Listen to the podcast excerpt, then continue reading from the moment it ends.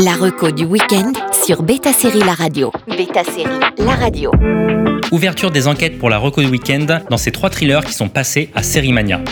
Pour déjouer la corruption, la vengeance ou d'autres motifs, voici trois séries qui vous entraînent au cœur de l'enquête.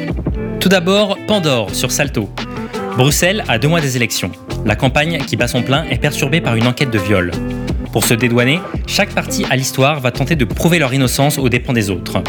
Une juge d'instruction, un politicien, une activiste et une journaliste vont être amenés à poser des actes qui dépassent tout ce qu'ils auraient pu imaginer.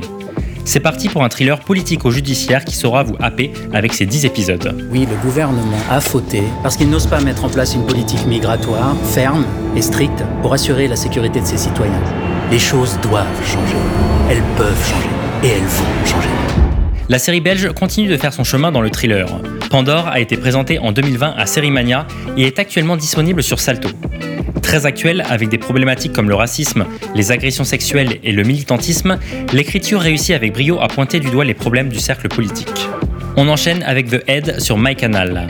Dans ce thriller espagnol signé Georges Dorado avec Alvaro Morte, plongé dans une ambiance glaçante. Alors que l'hiver approche en Antarctique, Polaris 6, une station de recherche contre le changement climatique, va être plongée dans la pénombre. Six mois plus tard, le commandant revient à la station et découvre que plusieurs scientifiques ont été assassinés ou portés disparus, dont sa femme. Seule reste Maggie, une jeune femme vraisemblablement traumatisée par ce qu'il s'est passé.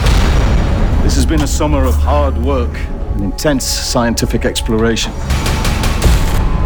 But our mission is not yet finished.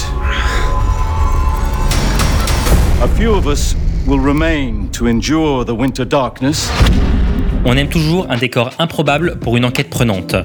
Récemment, par exemple, on a eu Trom dans les îles Féroé. Avec les questions classiques de qui peut être le coupable, comment, pour quelles raisons, on y ajoute la beauté des décors. Le pôle Sud est le théâtre parfait pour des activités criminelles sans jamais trouver le coupable dû à son isolement. Et évidemment, la série va parler du syndrome mental d'hivernage, un trouble psychique déroulant de situations d'isolement extrême. On termine avec Follow the Money sur Arte. Les Scandinaves sont doués pour parler de corruption. Follow the Money, ou Pet Gradet en version originale, en provenance du Danemark, lancé en 2015 et diffusé à Sérimania la même année, fait partie de cette mouvance qui continue avec des titres comme Exit. Dans un parc éolien offshore, un ouvrier découvre un cadavre. Les autorités dépêchent l'inspecteur Mads, qui réalise vite qu'il s'agit d'une mort suspecte parmi d'autres. Le site étant lié à la méga corporation Energreen, des dirigeants vont se retrouver suspects dans l'enquête, notamment son PDG. Cet éco-thriller confirme la maîtrise nordique sur le genre.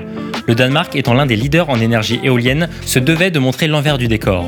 C'est chose faite avec Follow the Money, qui rappelle que l'influence des entreprises d'énergie renouvelable n'est pas si bienveillante. La saison est disponible sur Arte. Voici trois titres qui ont été présentés à différentes éditions de Sérimania qui sauront vous garder en suspense. La reco du week-end sur Beta Série La Radio.